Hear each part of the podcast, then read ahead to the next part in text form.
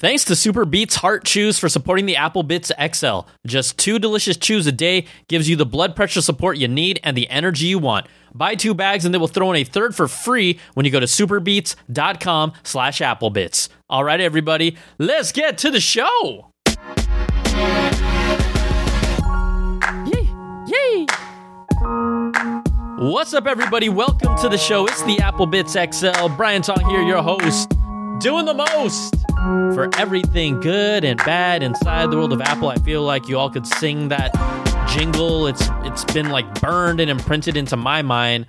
I'm sure for those of you that have been listening for a while, it's burned into yours. But welcome everyone. If you are new to the show, this is where we talk about all the biggest stories that are happening around Apple and the greater tech world as a whole and how they all impact each other. And it's always fun because we are just like so into this tech stuff, tech goodness, and you know, we used to call it Techtober, but I now I think you can really call September Techtember. You can call October Techtober and November sheesh. Sometimes just rolls into that, but we've actually got a lot of new developments around the iPhone, MacBook Pros, Apple Watch, new stuff to talk about, not the same rumors that we kind of just talk about in different ways or hear one small nugget.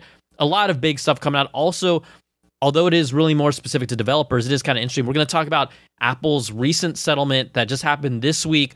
Uh, they basically settled for $100 million with developers regarding some of their App Store policies and what they're doing to, I don't want to say make amends, but address a lot of the issues that a lot of developers that I know have had specifically with the App Store. So we will talk about that as well. But first, we got to get to our orders of business. First of all, be a part of this show.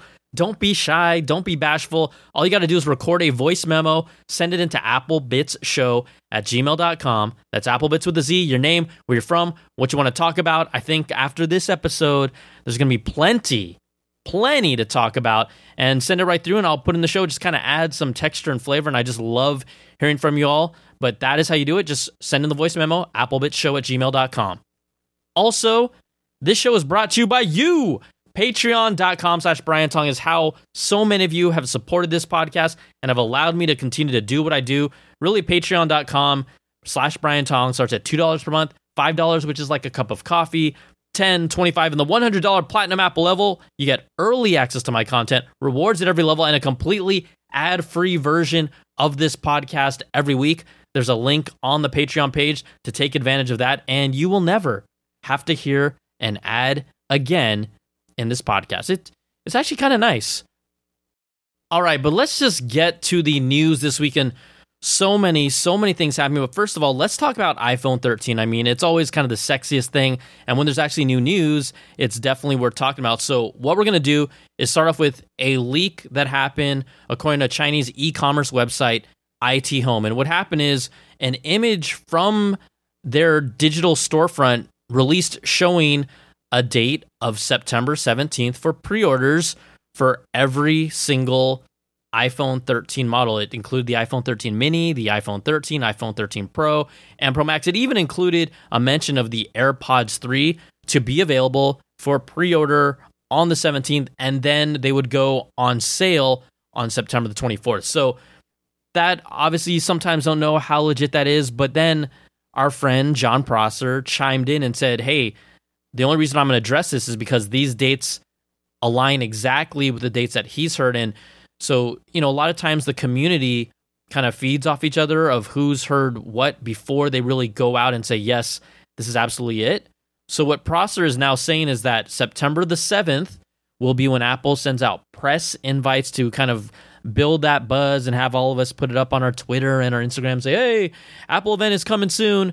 And then the Apple event will likely, at least according to uh, what they're saying, will happen on Tuesday, September the 14th. And that would be the third week of September, which had been rumored earlier, where the keynote and announcements would likely take place. Then September 17th, which would be that Friday of the same week of the announcement, would be the pre orders. And then after that, September 24th would be the day that you could finally purchase the new iPhone lineup. It's also been referred to now as iPhone 13, that whole lineup, that whole family. We've seen some people debate that and say, no, it's the 12S. We see we just recently saw like a case with it looked like really fake packaging because the the S uh, insignia was squished really tight to the 12, and it just it looked kind of like it was busted, made up.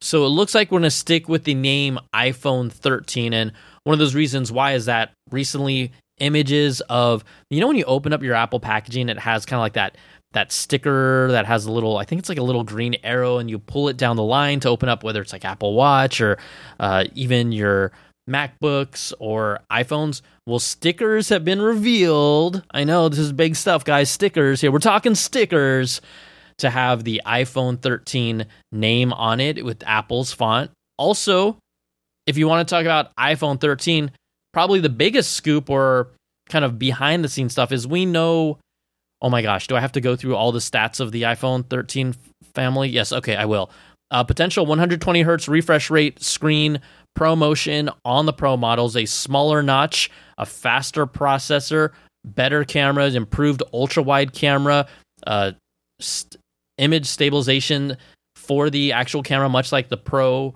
Max had in the 12. Also, potential one terabyte uh, storage size. No uh, Touch ID in display fingerprint is not expected. And then, you know, we will see if we get thrown any other things, maybe some new software features, but overall, same design, smaller notch, faster processor, better screen, better camera.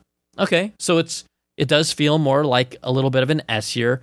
But what Jon Prosser recently revealed is that Apple is currently testing the new Face ID hardware, that slimmer, smaller Face ID, I guess you could call it module or camera display, that could allow users to unlock their iPhones while wearing a mask or foggy glasses, according to Prosser. Now, right now, the iPhone 12 family using Face ID, you can wear certain glasses and it'll unlock. Uh, you can use the Apple Watch if you own one to unlock your phone. And of course, that's not going to work for everyone because I think right now reports have said roughly one in 10 iPhone users in the entire world own an Apple Watch. And then in the US, 35% of US owners of an iPhone own an Apple Watch. So that's still not nearly enough to be like, oh, just get an iWatch, an Apple Watch to unlock your phone. I've never advocated that. I hate it when people say, "Hey, if you if you don't want like Face ID and you miss Touch ID, just buy an Apple Watch." Seriously? That that's that's the solution? No, that is not a solution. So what Apple has done is they've kind of created their own case. It's like a a case that goes around the current iPhone 12s, and then think of you see these current form factor and you see the current Face ID camera system on the iPhone 12, and then on top of that, it's almost like another half an inch on top of that with a smaller sensor stacked on top of it that has this new purported iPhone 13 sensor. And the reason why they're doing this is that they need a lot of data to test this. And so they're asking employees who want to volunteer and be part of these large scale tests to use this new case that has the iPhone 13 Face ID module that is narrower, that removes the camera speaker grill. So it allows it to be smaller and more compact just by that alone. And so what employees are doing is they've been asked, okay, wear face masks and glasses, sometimes wear both, and let's see what the results are so that they can use basically learning from these devices to then input that data and give a positive or negative result and really fine tune it with in house. The other reason why this is important is because um, they're not going to give employees an iPhone 13 to carry around to be all you know lazy and just maybe they might leave it at a bar like the iPhone 4 debacle which was so crazy when you think about it. I mean, that was one of the biggest tech stories. Ooh, I guess tech leaks, arguably in the past. Oh, she's 20 years? I'm going to say it was. I mean, it's kind of incredible. Someone left their prototype iPhone at a bar. it can't get any better than that if you want to start a joke. So, the iPhone 13 Face ID module is been incorporated into this case that employees put on their iPhone 12 for testing. Um, we don't know though if this new system or at least the new learnings that they're incorporating into this, if this will be ready for the launch of the iPhone 13. Now, I could I imagine since they're testing it right now, according to Jon Prosser, that they are beefing up the system. It's getting smarter, but most likely we would see the ability for the iPhone 13 Face ID sensor to unlock your phone, even if you're wearing a mask, even if you're wearing glasses that are, let's say, sunglasses or thicker glasses, and maybe even both at the same time. I would expect this gets rolled out in in a software update later in the year. But the new Face ID sensor will be in the 13. It just won't get its full capabilities let's say iOS 15.2, we get the new emojis, we get a new face lock so that, you know, still, we're still in a pandemic. You know, we're still dealing with that, and people, you know, no one wants to pull their face mask down all the time. And this is the solution for it. So that is being tested as we speak. I did kind of allude to earlier that Touch ID was probably not going to be part of the equation. I mean, I never felt like it was going to be in this year's iPhone 13. Maybe we see in the 14, but it's actually more like a big maybe not because Bloomberg's Mark Gurman is reporting that although we know that Apple has been testing Touch ID technology in the display that would allow us to just put our fingerprint on the screen without any physical button to kind of maintain that pure screen single piece of glass experience and just unlock it by putting a finger on the display. We know Samsung and other Android phones have this and it works like a charm. Well, New reports say that although they've regularly tested it and they're they were trying to see where it fits into this whole picture of the iPhone of the future. And remember, earlier in the year, like beginning of the year, even almost right after the 12 came out, there were reports that, oh, this is going to be in the 2021 iPhone. Well, the reports now is that the Touch ID sensor will not only not make the cut for the iPhone 13, but Apple's eventual goal is to embed Face ID under the display rather than Touch ID. So the goal would be okay, let's put that camera sensor array in the iPhone, but still keep it at the top somewhere and eventually get rid of the notch. Maybe they're able to get it under the display where it becomes like a punch hole, you know, a punch hole camera like we've seen on Android phones for a couple years now. But the thing that's interesting is that instead of Touch ID, Apple's goal is to embed Face ID which would mean and kind of indicate to us this is the first time we've ever heard this idea that Touch ID as a physical implementation in the display is not part of Apple's product future. Now we know that there's Touch ID on the iPad Air, on the power button, and on the iPad uh, Mini expected to come this year. We obviously have the physical Touch ID home button on the iPhone SE and the entry level iPads. But to incorporate it into the display, that is not a priority for Apple. And that that's kind of surprising to me. So quite honestly, just incorporate it into the power button moving forward. I think that's an easy solution. But at the same time, because that requires you to specifically kind of put your finger in place to unlock it, and some of us are used to it, but I nothing was easier and more responsive for me than Touch ID. And anecdotally, it was more secure, although, you know, the numbers and the stats say, oh, Face ID is more secure than Touch ID. We have seen historically where uh, the offspring of an adult can unlock the phone of their parent. Uh, sisters and brothers have been able to unlock their phones for each other sometimes. Not all times, but it does happen. And I, I do feel like that those stories have happened a lot more than hearing that someone was able to unlock an iPhone through the Touch ID home button with a that was not related or even related to the owner of that phone. So on paper, statistically, yeah, it makes sense, but it it is more secure, but in real life, it's not as secure. So don't don't expect really touch ID in the display to be a part of Apple's roadmap moving forward. And the, this report from Mark Bloomberg pretty much kind of puts that nail in the coffin that um, Touch ID in display, dead for Apple, but more than well and alive for other platforms. Now, we also have some great Apple Watch Series 7 juice to talk about. We've been talking about the new form factor, how it's going to kind of follow that same design language the iPhone and the iPad flat body, flat edges, rounded corners. How many times do I have to say this? Uh, there have been reports that the actual bezels of the display would get thinner to allow for more screen real estate, just slightly more screen real estate. Well, this week was the first time we heard from leakers that although we know the current Apple Watch sizes are 40 millimeters and 44 millimeters. And by the way, that's uh, from from what I checked, it's actually they do this by the vertical size. They're not measuring diagonally of the screen. It's the actual vertical height of the Apple Watch is 40 millimeters and 44 millimeters. But a new report and leak says that in 2021, this year, the Apple Watch Series 7 will actually increase in size and be offered in 41 millimeter and 45 millimeter case sizes. This is the first time that we've heard this. The new design and now slightly, just slightly larger display size. Well, what we also saw this week is that after we heard that news, new photos of Apple Watch bands with the labeling and the printing on them notating 41 millimeters and 45 millimeters. And reportedly, these are kind of sneak shots from the production lines of them ramping up and making these new Apple Watch bands. Now, we do expect, and from all indications, know that the current Apple Watch bands will work with these newer, slightly larger 41 and 45 millimeter Apple Watch uh, hardware designs for 2021.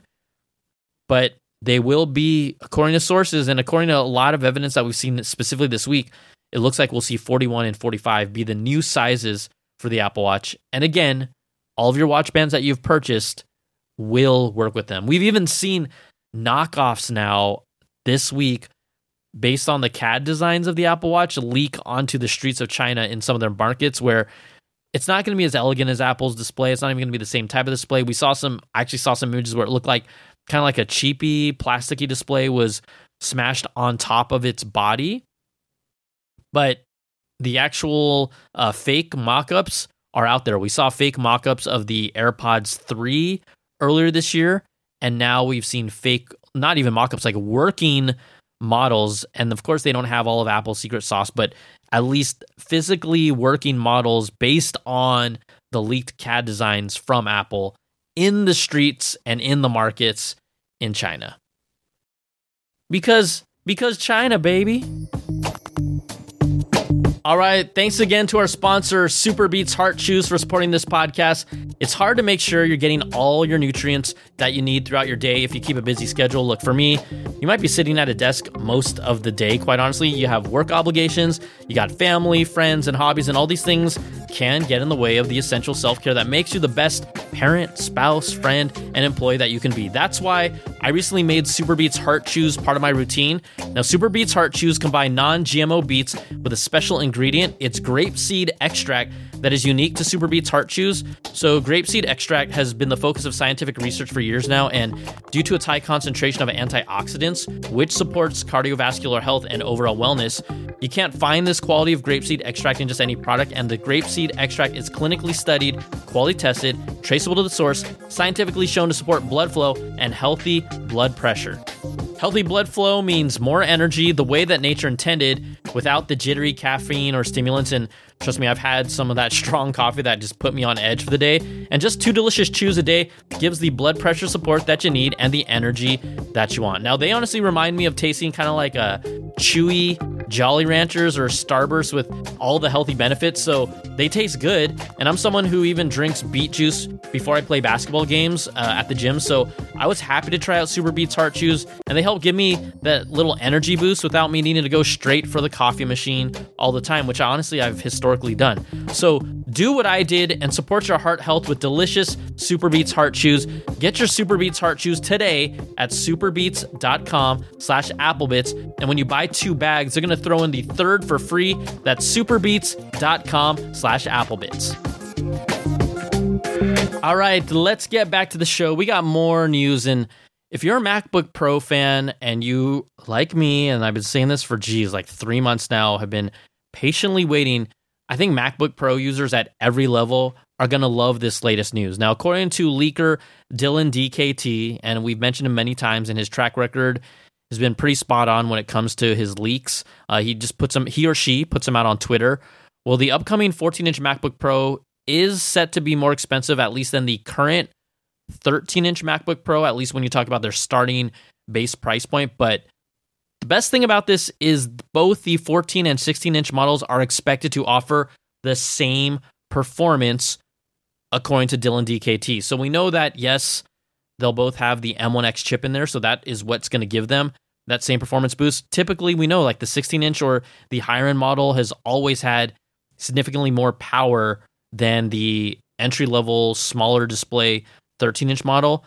Well, that's not going to be the case because these aren't Intel chips anymore. This is Apple Silicon in both machines using the same exact architecture. So I think if you're someone who's always kind of had that power envy, you're going to love the idea of this for the 14 inch MacBook Pro.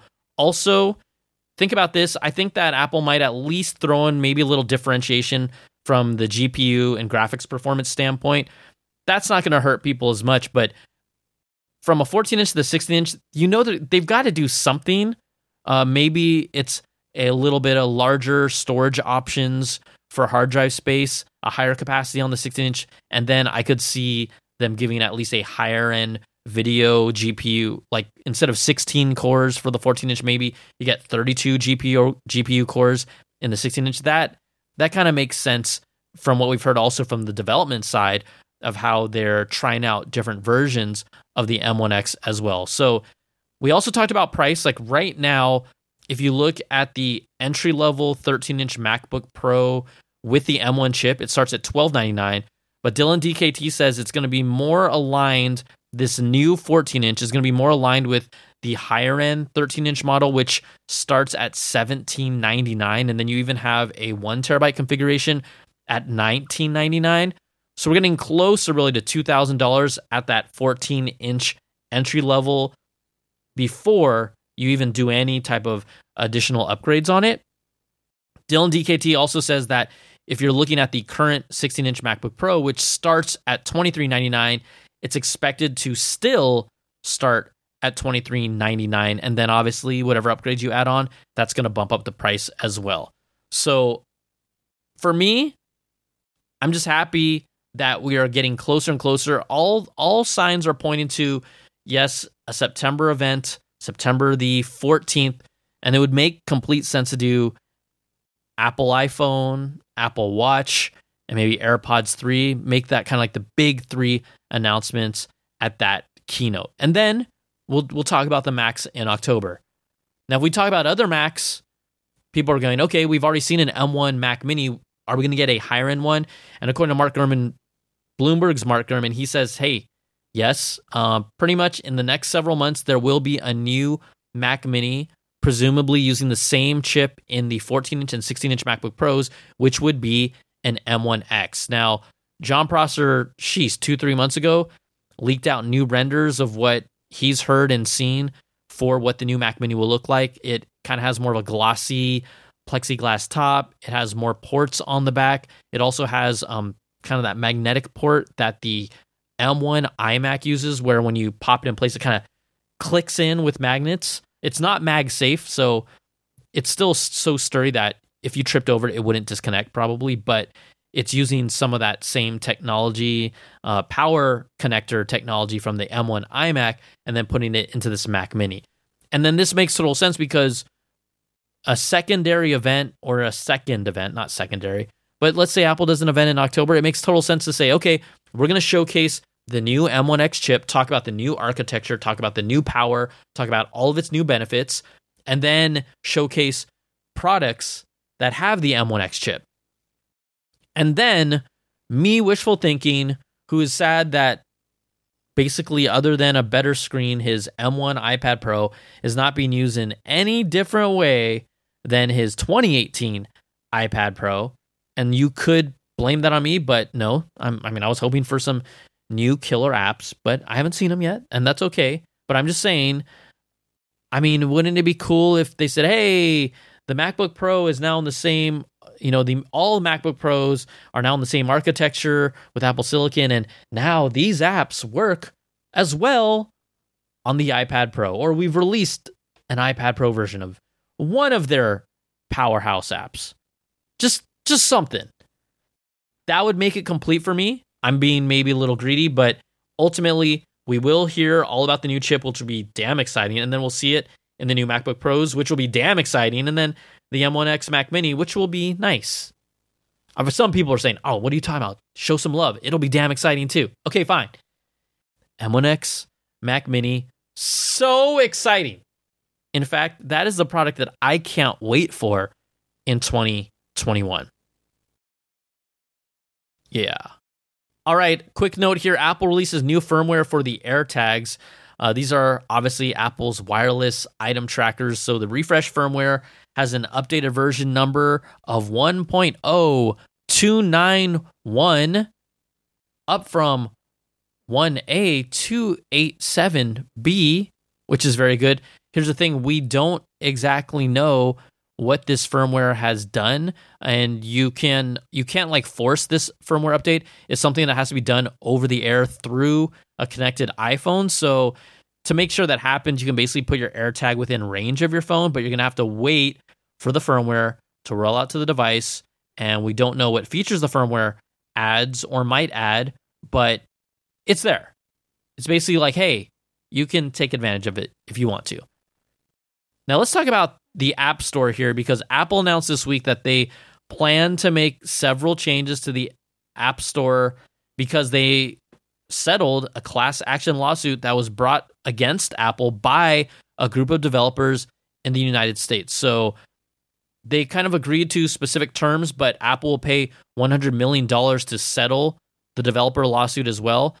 Some of the points that they had argued and will be kind of changing now is that Apple will first of all maintain the App Store Small Business Program uh, for the next three years, and it's a program that currently exists so that businesses earning less than $1 million annually will continue to pay a reduced 15% commission, while developers earning over a million dollars, which is a small percentage, will still pay the standard 30% commission. So that's going to stay in place for three more years. Now, one of the biggest things, although it might sound big, but damn, you know it's big because search is a big deal. Apple, according to this agreement and many other points, Apple's App Store search results will continue to be based on objective, objective characteristics like downloads, star ratings, text relevance, and user behavior signals. Apple will maintain the current App Store search system for at least three years. And this is why this was sketchy. Now, back in 2019, there's a report that Apple had quote unquote improved its App Store search after developers had complained that uh, Apple is prioritizing their own in-house apps in search in in the forefront over apps that may have similarly done the same things from developers. And we know that come on there's been times where Apple like swoop in and take features from other apps or implement them into their stuff. And think think about this. Let's say hmm, that's a good example.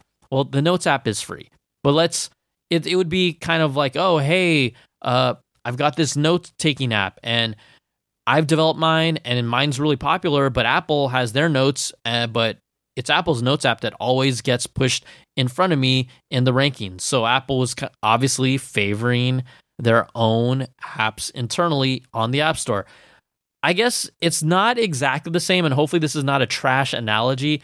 But one way to be put it for me, if I had to like kind of put myself in the place of developers, in a way, again, it's not exactly the same it would be like if I am doing Apple videos on my YouTube and YouTube, the company, was doing their own Apple videos on YouTube. And in the search results, YouTube's own in house made Apple videos would show up always above mine on the same platform.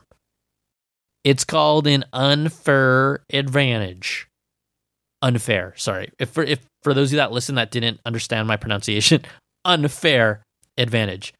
So that was one of the things that they also, um, at least in good faith, have agreed to resolve and, from what we know, make the um, App Store search results fair across the board. It's going to be interesting to see who actually can test that or not. Um, also, Apple's going to expand the number of price points available to developers for subscriptions and in-app purchases.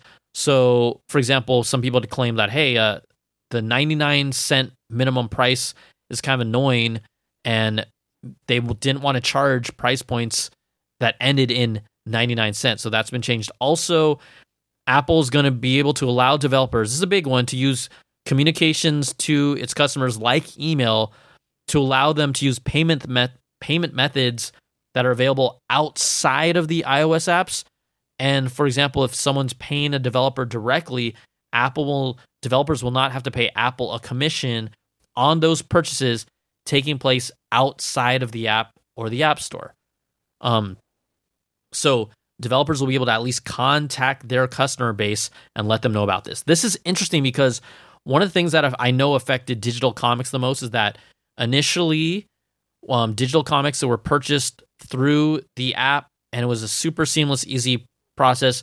They were giving Apple 30% cut of it. So then Comixology said, hey, you've got to buy our comics on our website now so that we can still maintain a decently profitable business. And Apple doesn't take 30% of every comic book sale. So they've done, they've created that system. But there's a lot of people and other apps, and we know how many millions of apps there are, that if a user doesn't know that, they're just going to stick to what's easy and pay through Apple's App Store. But this actually, sh- if you know about this, it's going to be beneficial to the developer to support them outside of the App Store so they don't get that cut taken out. So that's really important too. So I love how they're doing some of these tweaked things. Apple's also going to create an annual transparency report based on App Store data, which will give meaningful statistics about the app review process. I've had plenty of peers complain that they don't know why their app got rejected specifically, even if they had talked to Apple where they'd seen similar apps do similar things, but for some reason their app was rejected. So we'll see how this goes. Now, Apple is paying $100 million to developers to settle this lawsuit, and the money is being distributed as part of what they're calling a small developer assistance fund. So, what developers can do is they can actually claim anywhere between $250 or as high as $30,000 based on their historic App Store participation. This does not um, affect developers who have earned more than $1 million through the US storefront. They do not get access to this small developer assistance fund. So you had to have an account between what June 4th, 2015 and April 26, 2021. So really 99% of US developers fall under the small developer assistance fund. So this will be a great way to pay back or give back a percentage of profits to these developers. And times are not easy. So I think this is going to make a big difference. Um, there's different proceeds tiers.